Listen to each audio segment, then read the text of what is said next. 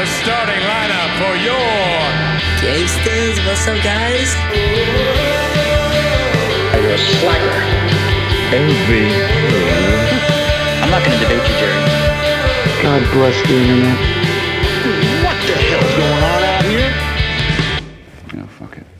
Hello and welcome to Flicking and Screaming. My name is JT Chipman, filling in for host duties this week from the Podfather Jed while he is off cavorting with, with F1 racers and Harry Styles. we also have the great Evan Fagundes here. Hey, great to How be you here. doing, Evan? I'm doing well. How are you? I'm doing good. I'm doing good. We're gonna talk about horror movies because Yes. that's what we that's what we do when Jed isn't around, and we're gonna talk about a horror movie in a movie theater, which uh, it, it it might be getting a bit old at this point to say, oh, we're gonna talk about a movie in a movie theater. Right. But our previous horror movie conversations have been like some streaming stuff or some old school stuff. So Yeah. we got something we got something fresh, and we've got some original IP. So I'm excited to talk about, it. and we're talking about the Black Phone. Evan, Yes, we you like The are. Black Phone? I don't. I, I didn't. I didn't love it. I didn't love it. I don't want to Okay. say. It, it almost sounds strong to say I liked it even, but Hmm. I can say that because there's enough in there that I enjoyed. That that I can say I liked it. It's just one of those. It's like sitting right in there. You know, like two and a half out of five, almost like right dead in the middle, where it's definitely enjoyable enough to get through. And if somebody, you know, when it came out on uh, a streamer like wanted to watch it with me, I'd I'd watch it again. You know, it's definitely not one that I'm like tucking away, um, but it's also not one that I need to go back to the theater to see, or or or you know, kind of demand people go go to see. What what about you? How do you feel? Yeah, I don't think I'm going to be like gathering a militia, right? To Mm-hmm. I'm not going to be militarizing. I'm, is, is, is it, there's not going to be a hive around It's this. not the empty I- I man. don't- I don't think. No, it's not the empty man because not everything can be, of course. But I I had like a perfectly fine time at the movie Mhm. theater. Um, you know, I've seen a couple of horror movies on the big screen this year. We saw this, and we saw the new Scream Yes. uh, which, which which I did enjoy. Um, this was interesting though because there were more people in the theater. Scream, it was it was it was empty, um, Mhm. which which was a bit surprising because that is a, a franchise and that made plenty of money too. But people, I think there's some some some word of mouth about this movie. and I think there was some buzz around it too. Uh, in general, the the aura around this movie does have some Stephen King to it. It has a lot of Stephen King to it. So it's based on a short story written by Stephen King's biological son, Mhm. uh, and you you can really feel a lot of it. So when I think about traditional Stephen King aura, it's like a small town. We're thinking about kids on bikes, long hair, you know, maybe maybe a bit of a maybe some losers, some outcasts. Uh, and they've got a th- there's some supernatural elements up against some great evil. You know, King loves that uh, Mhm. a great good versus evil battle. Um, and you see a lot of that in this movie. Are Mhm. you? Do you think you're tired of that? You know, kind of invading most horror movies these days. I, I have some thoughts on it, but I don't. I don't know if I'm fully tired of it. And I want to know what you think. Well, so one thing that that Stephen King like stories have a lot too is like there's a lot of like myth making in, in Yeah. his movies, right? Like there's a lot of people um knowing about this ultimate evil like you're discussing and and almost talking amongst themselves as if it's just a normal part of the community and, and it's definitely a clear evil um but it, it kind of reminds me of like a movie like it in that way where it's just like everyone pretty much knows this is happening but they still demand you know the baseball games and and riding on bikes by themselves in neighborhoods. Like you're just not gonna not do that. Um even in this movie it's almost comical at a certain point like how little care the parents seem to be giving until like the the children are actually snatched. Um i'm curious to hear what your thoughts are though. I'm not sure. I definitely am a little bit burned out on specifically stephen king or stephen king adjacent stories uh, are being told and kind of the repetitiveness of those um but it sounds like you're you're seeing it kind of permeating the genre as a whole i'm curious to kind of hear about that Yeah, I just think that you know, I, I think this is I think this movie is actually a bit better about it. I Mhm. think that, you know, I mean, it, it's funny because it is directly from his line, uh, from from his lineage, from his son. Um, I, I- I do think as well. So the original short story, um, Ethan Hawke's character, the Grabber, uh, instead of being magician, I do believe he was in fact a clown. Mm. Um, so a, a wise choice to change. You know, we don't Mhm. need too many similarities, and I think that uh, uh, Joe Hill is his name, and I think that he was very much on board with Derrickson's decision to change uh, from a clown because Mhm. you know you can have a little separation there. But I don't know. Um, it, I'm really interested in myth making and with you know visionaries who can create and structure like entire worlds and Yeah. like like like I'm thinking about this even with like J.R. Tolkien recently, right? Where Mhm. he, I mean, he gets down to brass tacks where he's doing like languages and histories and Yeah. appendices about elves and all that, right? And like Stephen King's got some of that with his, you know, longer series, but he, he's he's just got the basic structure in place that I think is very recognizable. Um, and you know, it, it typically the kids come out on top because typically it's about kids, right, or, or Mhm. youth, juvenile, and it's they they save their childhood. They they rescue back their their youth from whatever monster or creature they're going up against. And I don't know, I guess I kind of find that inspiring. And you know, kid actors not always great with me. We'll talk more about that later, I'm Yeah. sure. But you know, I, I think I like it a little bit more in his book. It's it's easier to, you know, in, in, in- when you're reading one of his books, you can structure your own kids and you can let your Mhm. imagination run with it. And but the movies as well, some of them can it, can- it can really work on me. Um, and I think I look back on my own childhood and I'm like, oh, I can put myself in those in their shoes. Mm-hmm. And you know, you talked, you mentioned a movie I think to me about days about Dazed and Confused. Yeah. Right. You had some vibes there, and one Oh, of the yeah. points I made on that podcast was I wish my childhood was more like this, and I wish I Mm-hmm. had more. I don't know if I uh, maybe if I asked for more freedom from my parents, then I'd be grabbed. I, I would be on the receiving end, but I wish that I was in that era where it's baseball games and riding your bike by yourself. Uh, you know, there's there's fights before school without consequence. So like Yes. uh, the, the Robin, right? He's one of one of the the main character's friends, and he just beats the crap out of some dude. Yeah. Like does the Rob Pat just punch and punch while he's on the ground, and then is just like in school with bloody knuckles, and no one seems to bat an eye. It's like oh, they're just working it out. They're just you know Yes. it's it's you know let boys be boys kind of has negative consequences now but that to me is like a, a nicer example of that so um i guess i'm kind of I'm, I'm vamping a little bit but i just i just still enjoy it and i'm Yeah. still okay with um seeing that representation on screen so it'll it, it may get old eventually but for now i'm kind of riding with it I totally agree. It definitely has that dazed and confused feel, especially at the beginning of the movie, where like enjoying childhood almost seems essential.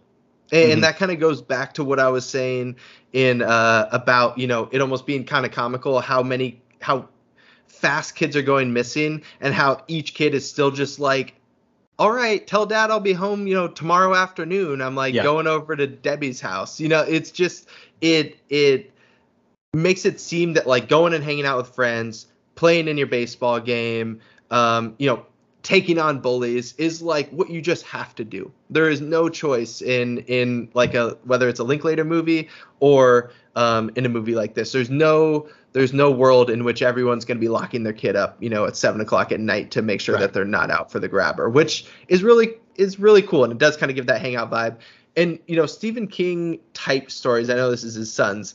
Um, they do have that like childlike triumph often Mhm. at the end of the movies too. You're you're gonna get that slow mo shot of you know the kid getting the win and and, and maybe some kids being reunited and kind of being able to um, they're always like changed at the at the end of these types of stories but often they get like their almost hero type moment um, which is probably part of what makes this movie enjoyable like if this movie the way it played out ended on a real sour note or like on a death or something i think it i probably would have stronger feelings against it just because it would just feel unnecessary almost to a point.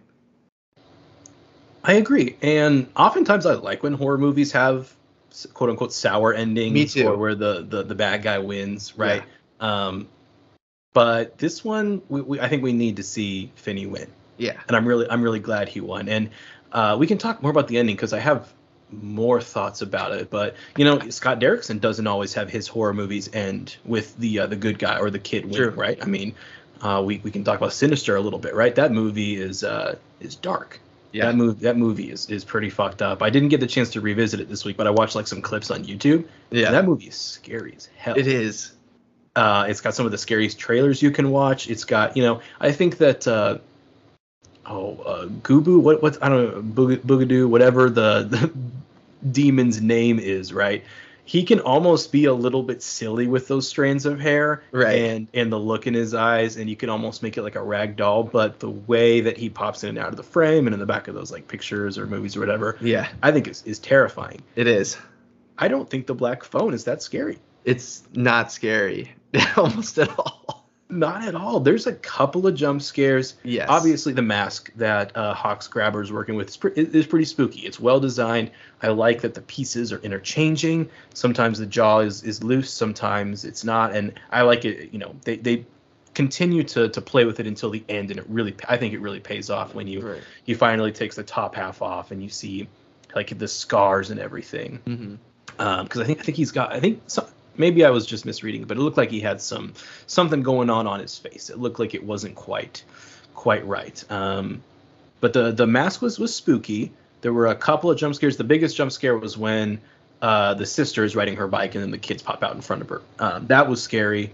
But other than that, I, I don't know. I wasn't really white knuckling. Yeah, I wasn't either. The the one jump scare that really got me was like the first kid to show up in the basement.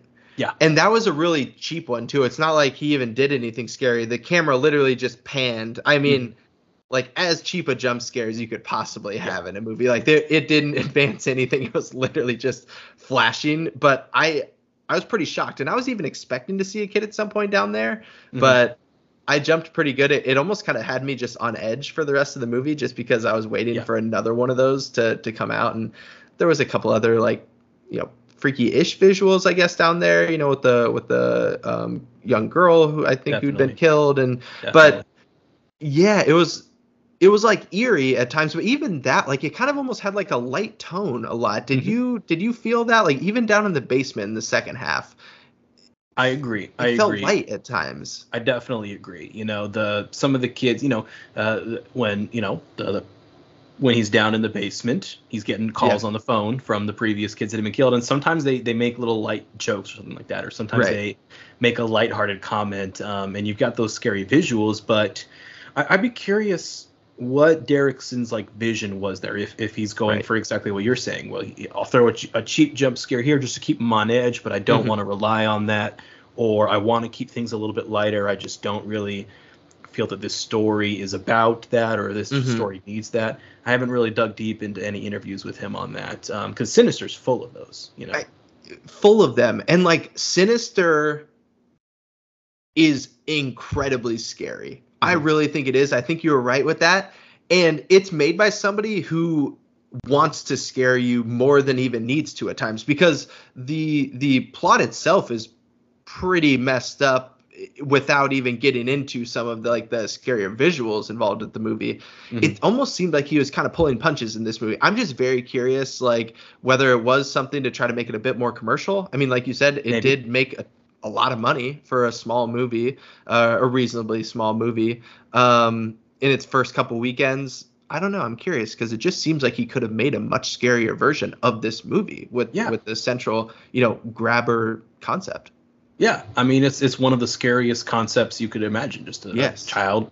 murderer and kidnapper, Mhm. right? It's maybe the most terrifying thing, um, you know, to imagine. Uh, that that also is is real and, and happens, you know. Um, and yeah, it's it's interesting. We we can move on after this, but they were even marketing it with those movie camp, those movie theater nighttime vision cameras, like that got popular during Paranormal Activity mm-hmm. and showing people like freak out. There's like only two or three freak out moments in the movie, so it almost feels like they're advertising a or they're they're, they're giving people a different vision of what Yeah. the movie is, and don't know if it just feels like not everyone's on the same page. And yeah, maybe Derrickson wanted some restraint, maybe he wanted to pull punches, maybe there was studio stuff going on. Uh, who knows? But I do think that I, I think that it did play. I I, I think I need to Mhm. sit with it a little bit longer, but I did kind of like that there weren't a ton of those jump scares. But uh, yeah but it is it is still a, a, a terrifying thought. You know, we've got our, our young kid, Finney, uh, and he's he's in this town. You know, I don't think it's I don't think it's Maine, but it certainly could be one of Stephen King's uh, favorite Mhm. Maine towns. And he gets grabbed up, and ev- everyone seems to know in this town. Everyone seems to know that there's a black van, uh, and someone's someone's going to come and get you. And Yeah. uh, Finney doesn't even seem scared when the black van does approach him, which I find I thought was a little bit odd. He didn't seem too disturbed. He's like, "Oh, I'll help you, you know, grab your your groceries." Yeah. Great man. Um, maybe maybe needed a little more uh, awareness of the situation there. But uh, the very beginning of the movie, though, is is the baseball game, Mhm. and I think that really sets the tone. Did you, it was interesting too that the color grading of this movie is Yeah. so is very intentionally made to look like it's the 70s and Yeah. that kind of threw me at first but it wasn't as apparent in the basement i don't think. It's more like with just how the clouds and the sun you know cast light onto the baseball field where i was like okay this is a little bit it, it was a little much i thought. It so that that scene i'd love to know how it was shot and stuff and and who directed it because that scene is to me has a completely different like look than the entire rest of the movie like even all the outdoor stuff later on in the movie you know biking through the neighborhoods and stuff i feel like looks different than that opening scene. Yeah. um in that like you're right they're definitely putting some heavy filters on it you know to make it look like it was the 70s and stuff. Um i kind of liked it just because i wasn't expecting it i don't think at first. Like did you i don't even think going into this movie i knew that it was like a period movie i had no honest. that's a really good point I, I had no idea it was a period piece Okay, I'm glad. I, I thought I I was like, am I missing something? I I was hoping like you know I wasn't gonna be the only one who who had uh, gone in just expecting a a modern movie. You know, I or a 100%. set in in like uh real time. Yeah, I don't know. It was um, most of because his his clothes like i mean most of what you see in the movie at least in the trailers and stuff is just finney and the grabber just Um, yeah, that's and true. like I don't know, Finney's wearing like normal kid clothes. Like yeah, it looks a little bit dated, but I didn't Right. think too much about it. Yeah. Um, and then and then yeah, and then you're just in a, in a baseball game uh, with with not a cell phone in sight. And you're like, oh, yeah, all right, all right. yeah, Um, which I did I did like that it was you know out of time. Um, Mhm. So you have the, you have the opening and you got a kid on the baseball team who gets grabbed, and then I, I want to talk about the opening credits because yes, Derrickson rolls out these opening credits that look like an episode of Criminal Minds or something. It's so out- it's so jarring. It, Yeah. it- it's almost like uh like like an episode of True Detective almost Yeah. how the, the the credits looked. It didn't feel like a movie at all. It was so strange. Did you notice that? so it was incredibly strange i i was seeing some people um like comparing it to the seven opening credits and if you're gonna say that i feel like Yeah. it's almost like it would be the worst type of like I- impression of of that style of credit i don't exactly know i was very curious about that as well because it seems so intentional but it does seem like it should be on like cbs on a tuesday or something One I was especially coming off that opening sequence. Very, very much. And it, it- it switched up. Obviously, it was switching the tone because you got happy, kid riding the bike, sees the van, it fades to black, and then you've got, you know, uh, a, a True Detective CBS style opening credits. But, and then we we do get into the story of our main character, uh, our main character Finney, and he's got his sister, his sister Gwen, and their pa. And you know, it's it's it's a bit of a tough home life for them. Um, what did you think of the performances of, specifically of Finney and his sister Gwen? Like I. I, I was a little bit unsure at times, and I don't always think they're perfect, but I think they're I think they're genuinely like they, they genuinely create sympathy uh, or, or empathy, whichever term is correct here, I forget, um, for like what they're going through, and you are Yeah. rooting for them, you are feeling their pain and their emotions. I don't think Derrickson like demands too much from them. They don't have to have I don't know huge emotional speeches or like Right. enormous outbursts of, of, of crying or other or something like that. He he he keeps them, you know, tragic but not over the top. And I thought I thought they did a pretty decent job. Yeah. So I, I'm interested to hear you say that because you are uh, often not the uh, the biggest fan of these chil- child actors, and you know honestly, I'm not either. So I thought Gwen Madeleine McGraw was Yeah. great, like, Mhm. and she was.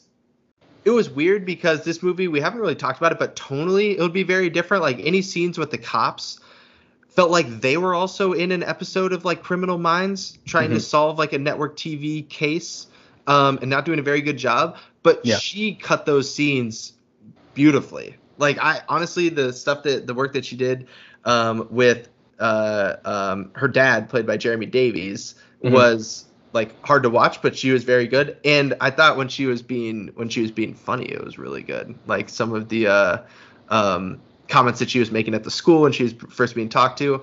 the kid who played Finney, um, you know, was solid, but like you said, almost no reaction walking up to the black van. I think that was by design, but also like you know he's just not giving us a ton to work with. Yeah. Um, I thought he was. I thought you know he was fine. He definitely did not like ruin the movie for me or anything. And I'm I'm not trying to be like mean. It just he didn't give me a whole lot. I, I guess I should say. I think I think I agree with that. I don't think any of the kids really ruined the movie because I mean, you No. know, you've got several, you've got several Yes. uh, uh, victims and some other kids from around school. There's one like there's one like flashback with one of the kids, and there's a bunch of kids at the uh, like the there's a the really weird flashback late in the movie um, where all of a sudden they're in like like a convenience store and a fight breaks out, and it turns out Yes. it's Gwen having a like vi- having a vision again with one of the kids that was killed, Yes. but she's like seeing him in the moments before death. Very strange, and there's a there's a, again the music in that scene feels very Mhm. dazed and confused.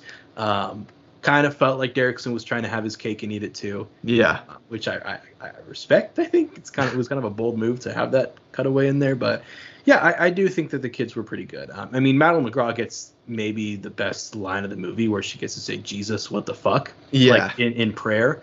Um, that was it, it was a good payoff for when she was praying earlier because I was she pulls out the Bible and I'm like, all right, like she's she's praying, Yeah. she's very pious, and I'm like, I don't know if we need this, and then she cusses him out, and I'm like, okay, Yeah. I see why you did that. Um, Yeah.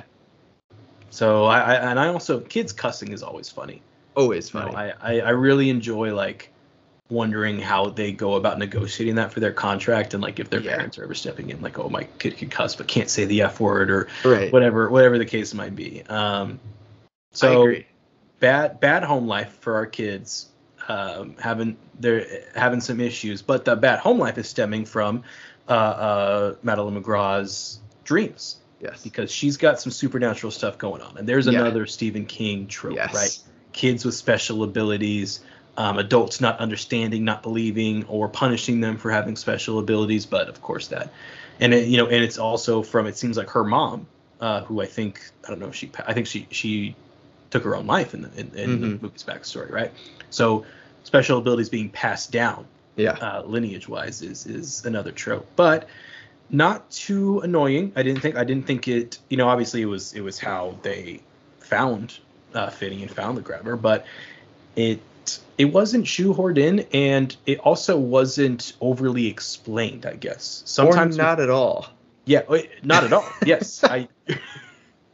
You're 100 percent right. I, I guess I'm just saying like sometimes these movies they go to great lengths Yeah. to detail what the uh, the origin of it is, or like oh it's because they were born on this day under this moon or something Yeah. bullshit like that. And this movie's just like nope, she just has dreams and the she grabber like there- there's a black phone that you can communicate with kids. Just Yeah. don't, don't worry about it. Um, and I kind of liked that. I, I I would I would rather have no explanation Right. than a dumb over than too much. Yeah. Yeah, that's fair. I, the end of this movie is just so funny to me, partly because of those visions that you're talking about. Like, it's so unclear whether people believe them or not, but then they'll act very decisively on these like visions. So it's just really funny that they choose not to explain it at all when it's Mhm. basically the entire crux of the movie. You know, f- basically uh, falls on that. Similar to the phone. You know, there's no like you know the spirits here can't leave because like he's put some like fucking hex on the house or some shit like that like i do like that that it's just kind of like they're there they don't remember who they are they only remember what happened when they were in the room and like that Yes. that idea is really um is really fun. But i thought gwen like that she it's funny to think that like the youngest actor knew what the movie was. You know like she Mhm. seemed to know like that this is kind of goofy and that what she what she's doing specifically is pretty goofy and portrayed that. And it's just funny that everyone else around her was whether it's the two cops or um, um, her dad were just so deadly serious every single time you know it was brought up. It was just uh i don't know it's just kind of funny I agree. I agree. I think it was a good choice, and and again, I think it was good acting and good understanding of like who her who her character was. Um, yes And I like too. They made a couple of references to like the, that the grabber can sometimes hear the phone, but sometimes can't. And it seemed like maybe they were just kind of playing with the concepts of like belief or faith, maybe not necessarily in like a higher power or God, but just in something different and something something good, you know, something good versus something evil. Um, but they didn't go to great lengths to say like, oh, it's because the grabber is evil that he can't. It's just Right. you just can't hear it, and you just Yeah. it. you know, and uh, and Yeah. the phone's gonna ring, and the phone's gonna ring even when it's off the hook, even when it's uh, you know not connected. It doesn't need any sort of power source. It can be ripped off the wall, and you'll still be able to to hear hear what's going on. So Right. Anyway, and it's we- we- just like it helps equalize, but it you know, one of the scariest parts of this movie to me is like hearing hearing him talk on the phone, hearing the kids on the other side and knowing that they also heard the phone and it didn't help them. It didn't save them. You know, like maybe it helped them, you know, pass something along to the next child, but um, it's not like it helped everyone escape. There are plenty of kids who heard the phone and still weren't able to, uh, you know, escape their evil fate. That's. I, I hadn't thought about that as much. Not that I mean, it, it made sense the other kids heard the phone, but almost that they've they've had to keep building Right. on their knowledge, and it's like, oh, they've passed on this, and so now the next kid can pass on this. Right. Um, that's fun to think about. It almost like they, it was all it was all in preparation for Finney. Almost it was almost they had to wait for wait for him to come along. That's that's an interesting thought. I like that. I wonder if that was maybe more present in the original story or something that. I know that they, there is a possibility of a sequel because, of course, I mean, it's what else do you expect? yeah. Um, but I, I know that uh, Joe Hill, who wrote the story, pitched Derrickson on a, a sequel, and Derrickson said it's awesome, or you know, because they have to say. Yeah. Right. I don't know where, and we can we can bring this back up when we talk about the ending. I don't really know where the sequel goes, but it almost feels like a prequel would make a little bit more sense. But anyway, Yeah. Finney's No. kidnapped. He's in, he's in the basement, and we spend like a lot of time in that basement. A lot. And I mean, it is what it is, right? It's not the most exciting basement. There's not a ton of like creativity with how with how Derrickson shoots it.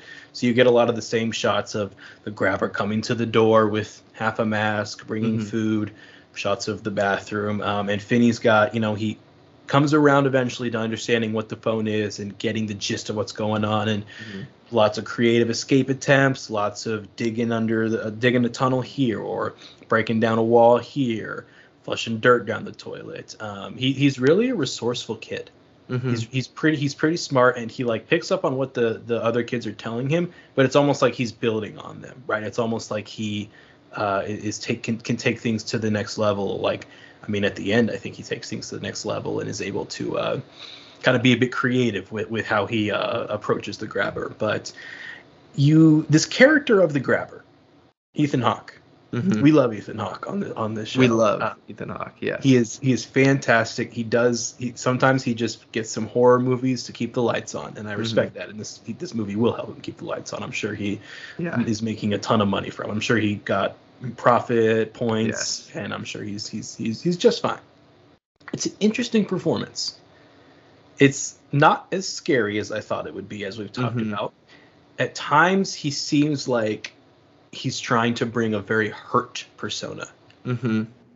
he when when he's talking to Finney, he's talking a lot about this this game of Naughty Boy, um, which is disturbing. Yeah. But it definitely seems like, oh, you came from a really bad place. Like there's Yeah. some shit happened to you as a kid. Like I don't think that you don't just wake up like like the grabber does. Um, and I, I again, I expected more of a backstory. Glad I didn't Yeah. get it. Glad that I could just read into a, a, a demented person, really fucked up in the head, but maybe we don't know why. Maybe all that matters is that he is fucked up in the head. Yeah, that's that's an interesting that's an interesting take. The performance is very very wild, really. I mean, if you like it's not that scary like you said, even though he's a man who literally kills children and and admits to it on screen.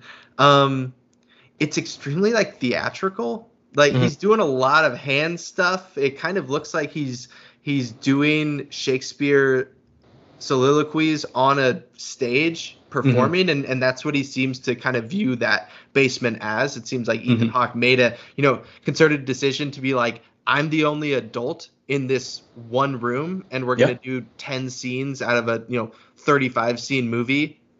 More than that. 20 scenes out of a 35 scene movie right here. So like i really need to eat up this space and um, i like what he's doing. It almost made me i was kind of craving a little bit not the full backstory like i don't need a flashback or anything but a little something to dig into just like he's making so many choices. I, I was just interested Mhm. to you know hear like what he as his character felt were the were the reasons for those choices. Because it's not only that yeah he's playing these games with these kids and and you know mentally and physically torturing them before he kills them and seems to get some sort of pleasure out of it while also having some sort of like you know problem in his own head with with the the acts that he commits. And then combining that with like being this super theatrical almost like childlike um figure I don't know. It, it was just very interesting. I was just, I was so curious to know like why Ethan Hawke felt his character would have would have acted like he was in, you know,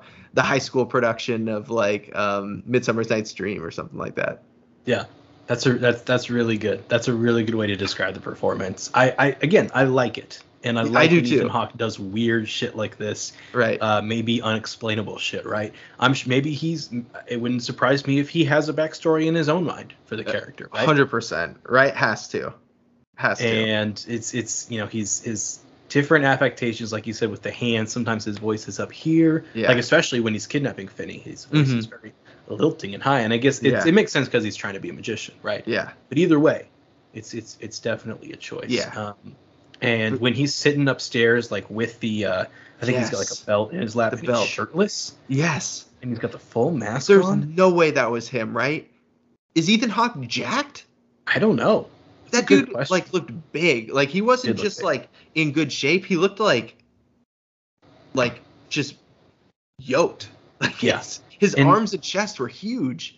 they were huge and they stood out and they were also like eerily smooth like i'm thinking I, I didn't think about this until just now but there was like no hair on his Right. on, on anywhere on his chest and it was uh i think that i think that helped make it a little bit more unsettling and also also with the uh, with the mask how it can go from uh, he's got different pieces that smile and frown Yes. oh when the frowny face comes like out that, that. is- ooh that shit is scary it Um, was. It was. That was one of the best like that felt like one of the best thought out parts of the whole movie was were some of those payoffs and it seemed like that was stuff that they really thought about and and really you know were deciding on when to break those out and it kind of added to like that like this is the most fucked up game of all time sort of feel that you were getting at Yes, I, I there were some people saying that they felt, thought the mask was like fake scary, which I don't even know. Like, I think I know what they mean by that. That it's like Right. cheap, right Halloween. like it's not the man who's scaring him it's the Yeah, yeah, It's it's it's. But I don't know. I, I maybe know maybe I'm I just kind of missed Ethan Hawke, Ethan Hawke's face, honestly. I it, sometimes when he was at times I just kind of wish he he took it off. Maybe it would even be a little bit creepier. Like it's like his way of like you know becoming more personal with the person is kind of removing that like um blockade between them. But I just was really interested to know what he was doing with his entire face when he was doing that those uh those talks down in the basement. Just because the rest of the performance was so like kind of over the top. Yeah, yeah, absolutely. So we're in the basement. Gwen is having her dreams. She's she's at one point like sits down for a talk with her dad, and all of a sudden her dad is very sober and reasonable, which that was just a little bit strange. That his, the dad character was all over the place. all over the place. I was was talking to my brother after he saw the movie, and first of all, I have to give another shout out. I'm pretty sure I did what last week, but Jeremy Davies, um, shout out uh, Boyd Crowder from FX's hit show Justified, as I Mm. think I've plugged uh, once or twice you, on the podcast. you have before. plugged Justify. Who was it? Tim, no, it wasn't Timothy Olyphant. Who? It was uh, Walton Goggins when we were talking Walton about April right, from April Eight. Yes.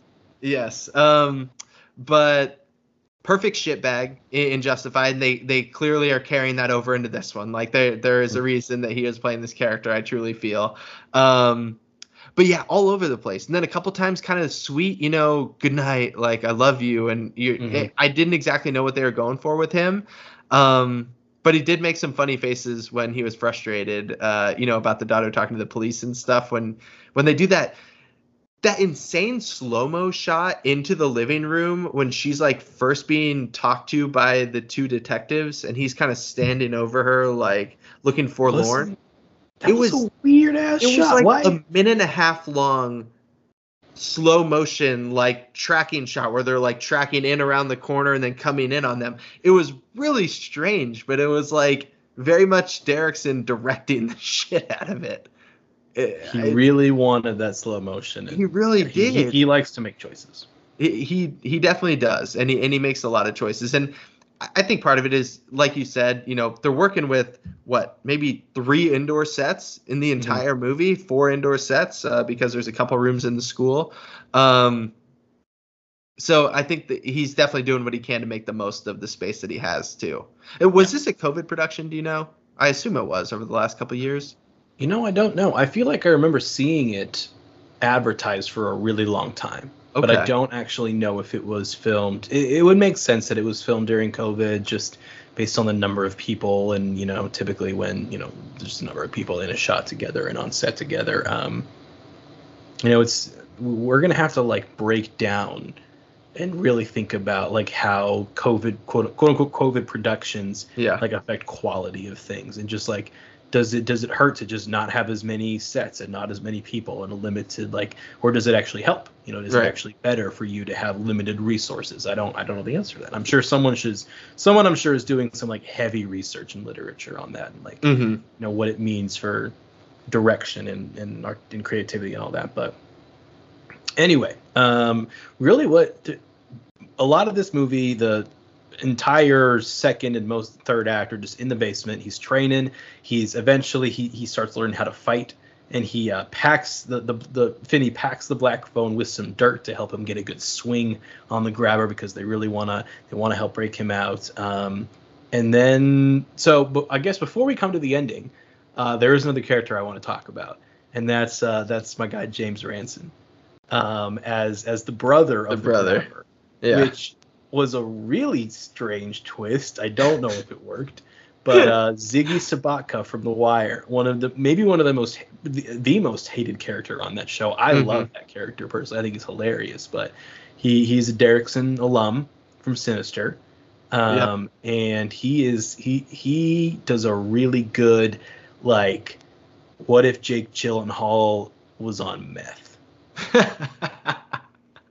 That's that's, That's I don't know if that's all of his characters, but this one it re- it really is because he's not quite as skinny as he used to be. I don't think. Yeah. Um, so he looks a little bit closer to Gyllenhaal. Looks a little more filled out, but he he's de- he, I mean he's doing coke in the movie, right? And, the, Right. and uh, he's he's looking he's he's like a like a true crime enthusiast who's trying to find the grabber, and he's come to his his brother's hometown where the grabber is.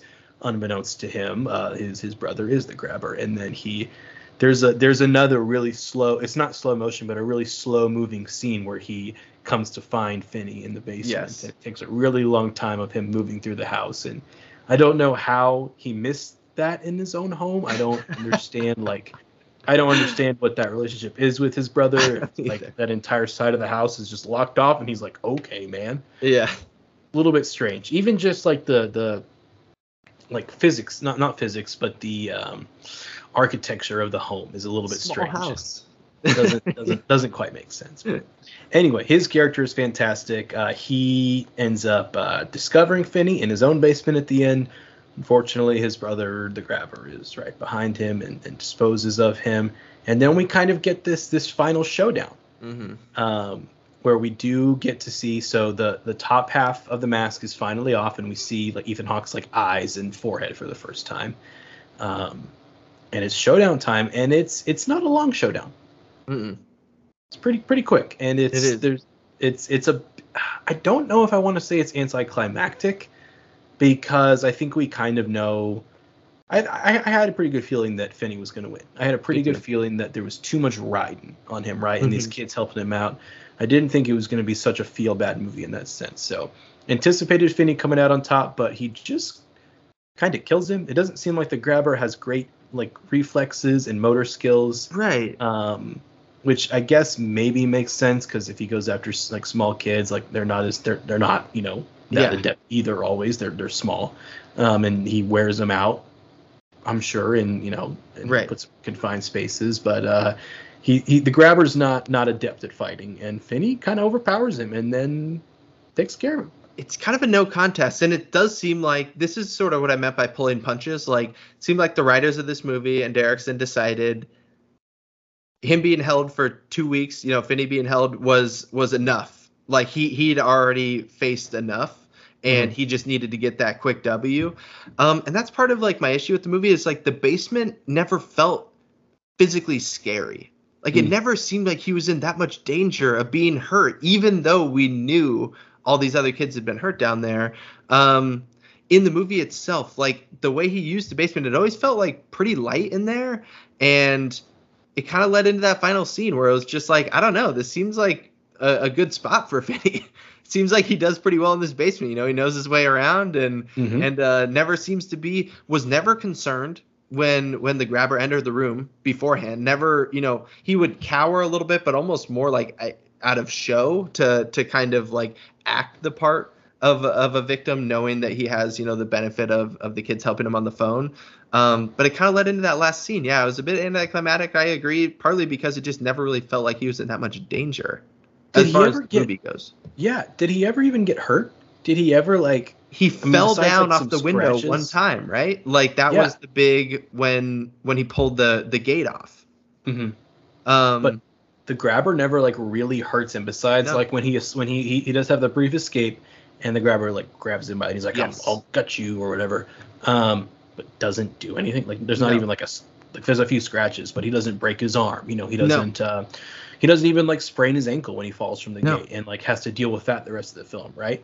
Um, he's right weak and and starved. yeah But physically, he, he comes out pretty okay. Not really a, a lick on him, and he, he uh, does. Pretty much just he he, he like breaks the uh, the grabber's leg with his little Yeah. booby trap. He like kind of home alones yeah he does the basement, he does and it pays off. And then he can use the uh, he hits you know the stake to distract the dog. You know, I thought I thought that was kind of Yeah. funny. Um, but yeah, and then the movie's just and then that's it. And then the grabber is done for. Yeah, yeah, that was it. And you know, the big, the shining, you know, the one shining moment of the movie was him being taught to, you know, swing the black phone, and they did Mhm. like a sort of almost like, you know, Rocky Creed style montage of him Yeah. like, you know, over and over swinging, and then about 30 seconds later, he uses the move. You know, Mhm. and, and swings and and hits the grabber, and that's about it. And then it is like a little another dazed and confused feeling kind of moment when he tosses that stake. It did feel very much like we need to, you know, sneak into the principal's like backyard for some reason or something yeah, like that. Yeah, yeah, yeah. Um, but yeah, it, it and then it just just kind of ended. And and they're doing the cross cutting. I guess we should mention too, right? With with um the cops Mhm. also arriving at, at what we think is the house um, Yes. because of the visions of um, Finney's sister. And at that point, they are completely believing Gwen, um, Mhm. foregoing all need for warrants or um, anything of the such to, to bust into the home. Uh, I don't know. Maybe, that- maybe warrants were different in the '70s. Maybe, maybe. Well, they probably, yeah, they probably didn't care much, I guess, at the time. I don't know exactly what the, uh, um, you know, constitutional uh, well, they don't really care that much about police was. warrants now either. But I think that we're so inundated with like with both true crime and just like Like realistic crime. procedural. Yeah. like like the law and order stuff where it's like, oh, they need the warrant. That's so ingrained in our minds, and it's like, Ice Cube's like, you can't go in there. You Yeah. know, like- come back with a letter from the judge. You know, like SVU Exactly. type stuff. Yeah. exactly. Um, but yeah, they, they- he's the grabber has two houses, so they go to the wrong house, find the find the bodies. Mm. But uh, Finney's got to make his way out himself, which I did. I did like that. I did like Yeah. that he basically got himself out, and you know, I he he he remembered like the lock and was able to get it out there, and uh, you know, he used his own resources with you know with the help of some some phone ghosts. Yeah. Um, but he, he gets to come out and he gets to be reunited with his sister, and it's a it's a happy ending. And then he he Mm-hmm. goes to school and he's all confident, sits next to the girl he likes, and says like "Call me Finn." I think is like the last Yeah. the movie, um, which is like cheesy, but I I liked it. Yeah. Yeah. I like the ending as, well. And it, it kind of fit in with the whole, you know, there he is, just right back in school. Just like, sort of like nothing ever happened. You know, a couple of Yeah. kids were like, oh, is that the kid? You know, and then pops into the same seat, same classroom, goes back to trying to, you know, fit in as a 13 year old in this small town, you know, surrounded by the woods. Um, You know, in a different movie, he's like scarred because he just killed a man. But the grabber is, I don't think his humanity is is that you know no. he he he has the shape of a human. You know, we see we obviously see his bare chest and his arms. Yeah. And we see his fa- his so and then also it's interesting because for a moment there he rips the mask off of the grabber completely for the first time and he like covers his face with his hands and he starts screaming as Right. if he's being blinded or exposed or something like that. I, I wasn't sure. You know, you can find a lot of different meanings with that, but I didn't. You know, I wasn't sure exactly what Derrickson had in mind there. Um, but yeah, it's it definitely seems like he he didn't kill a man. He killed uh, evil. He, he killed like an evil spirit, a demon. Yeah. He like Um, eradicated evil. Exactly. Exactly. Yeah. So again, very Stephen Kingy. Um, Yeah. I don't really know how a sequel works for this. If one's been talked about, Yeah. I mean, unless it's some sort of either prequel or some sort of combo prequel sequel, I don't I don't know. Unless like, uh, it, it really I don't you know there's supernatural stuff here, but I don't think there's supernatural stuff in that the grabber gets resurrected. It's not like a Michael Myers kind of thing. I, I was gonna say let's let's have uh Gwen go off and become Vera Farmiga from the Conjuring series. Okay, I can work with that. um, So so so maybe there is some sort of like evil spirit work happening. I'm thinking it grabber. almost has to be like Gwen's spinoff because she has like the the you know kind of unexplained power that, like we said, sort of was the catalyst for this movie, even in this Yeah. story. That's true. um, So maybe something there, but I don't know. You know, I mean, Ethan Hawke and Blumhouse are a uh, dynamic duo when it comes to making cash. So I'm sure they, They can really figure something out. It, like you said, I don't know if they're actually going to bring the the grabber back, but I'm sure Ethan Hawke would be executive producing. We can count on that. So so it's a Gwen spin-off. And so what if what if it's like a flash forward, she's now, you know, a detective in the future. And you know, she's got Ooh. the special ability that she uses sometimes, but like she can't really she can't really tell people about uh almost like uh so uh, uh, kind of like in Malignant, right? Yeah. where uh, you know our main character she can see things and she's using it with the cops but maybe gwen is, is a cop herself has to keep the dreams under under wraps has to use like her actual cop skills to to to manufacture it all together and put a story together Mm. um, but she's she's helping out there and you know maybe they pull like a like a, like a pseudo Benoit Blanc and Ethan Hawke returns, but not as the grabber. He's just some other, you know, uh, spirit of evil and something like that. I don't know. yeah. I mean, there you I- go. would I want to see Ethan Hawke in that? Yeah, but I don't know if that makes sense for the story. So Hey, I'm not sure, but any propaganda that that Chip is creating himself, I feel like is uh, is worth the watch. I'm happy to see little Gwen become a cop. Oh my gosh. What, No, what that- can I say? It's that easy. that would be it though. You yeah, Yeah. use their powers. Maybe it does just go full like knives. The third Knives Out sequel is just uh you know a crossover event. Mm, there you go. Well, is Ethan Hawke in the new Knives Out? Isn't he maybe? I feel like he could be. I legit I'm I'm gonna have to Google it. I mean that cast is so ridiculous. It's Yeah. Batista and and Norton. Hold on. Knives Out, Ethan Hawke. He has a cameo in Knives Out too. How about that? Yep. Wow. There it is. There it is. Keep That it in the movie's family. Also, what I I could totally see him lying and it's not a cameo and he's like the the he is like the killer at the end. Yeah. like the main. That would, that would be very cool. I I've already seen and and I probably do this too much on this podcast talking about like things that I've seen or you know what people are saying like that you know hashtag people are saying. Um, I've already seen a little bit of like Knives Out revisionism, and, and I I really expected that to come right before two came out with just because it seemed to be so universally liked at least if not loved. Um, just some people like you know Knives Out one wasn't actually good type stuff out there. That's I think that's pretty silly. I'm gonna be I- honest. I think I think, I think so that's pretty too. silly. It, it feels like a. I mean, I, I can't imagine myself being burned out on Knives Out. You know, we'll see when like six and seven are rolling around, and uh, Rian Johnson is you know James Cameron rich, but I don't know. yeah. At least not yet. I'm, I think we'll probably have to do a Knives Out 2 pod when it comes out. And Absolutely. you know, maybe maybe actually Ethan Hawke's cameo is he, he is playing the grabber. Uh, maybe maybe that There is what's go. happening. So, It- but uh, do you have any more thoughts on on on the Black Phone?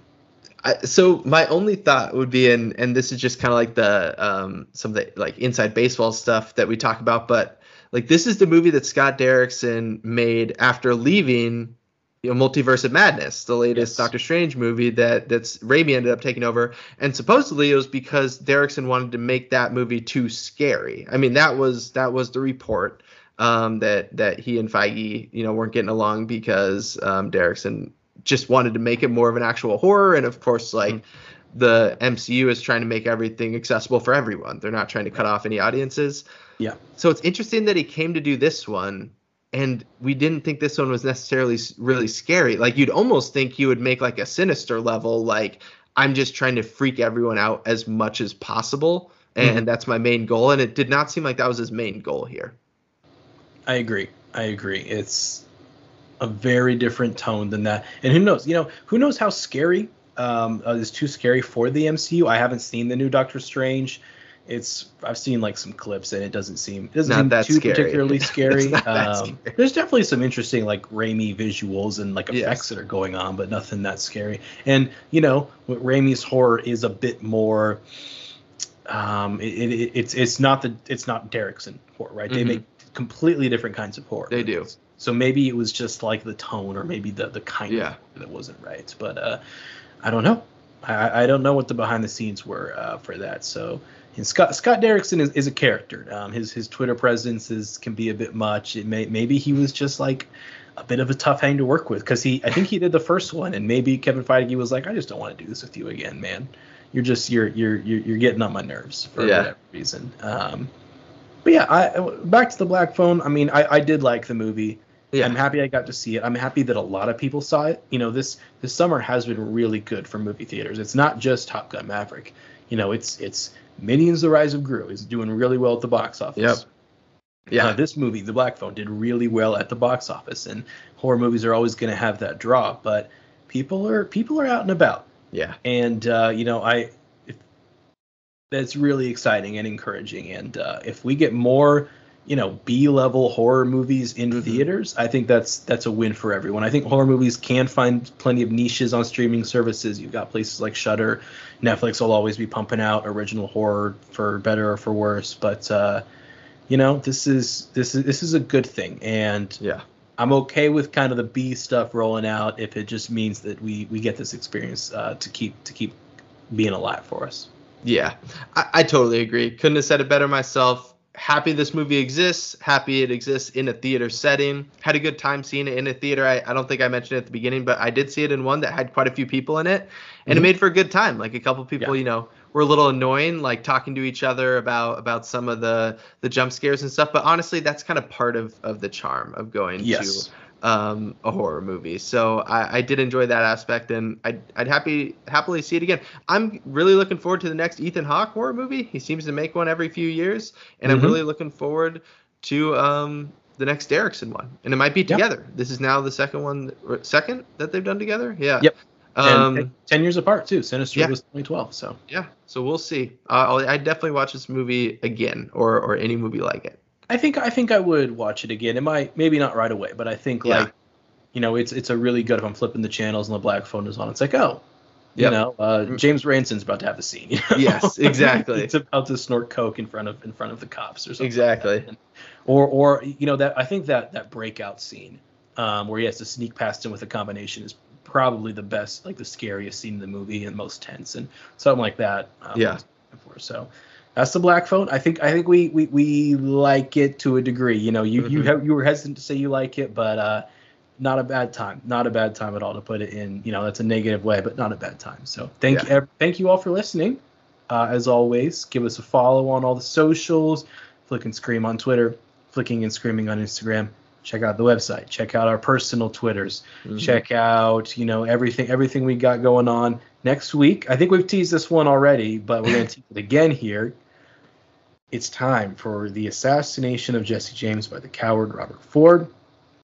One of the premier movies of the year 2007, one of our favorite years uh, in movies ever. But this is a two and a half hour uh, Western, anti-Western character drama, Roger Deakins explosion of, of shit that we like. And Yes. we're gonna talk about it. So I'm I'm really excited. I rewatched this movie. I'll probably rewatch it again because it was a couple Mhm. weeks ago and just just blown away by it again. So very excited to talk with you guys about it and hear what you have to say even more about it. So uh, any final thoughts before we before we part? No, that's I'm really excited. I know we teased it out before, but I think you know, Assassination of Jesse James is a great movie to to kind of have a build up for. Um, it's going to be a great episode, and we're coming up on you know two year anniversary of um, Flicking and Screaming, and and we'll definitely have some good stuff coming next month as well. Um, Yes. just to, Maybe- just to maybe we'll just out a do- little bit. Maybe we'll do like Jaws four times next month or something. Like. Just exactly. month exactly. of Jaws. Uh, we could even do Jaws 3D in there somewhere, but yes. for flicking and screaming, Evan Facundus, JT Chipman. Good night, everyone. See ya. And now, the starting lineup for your Gangsters, what's up, guys? You're a slacker. I'm not going to debate you, Jerry. God bless the internet.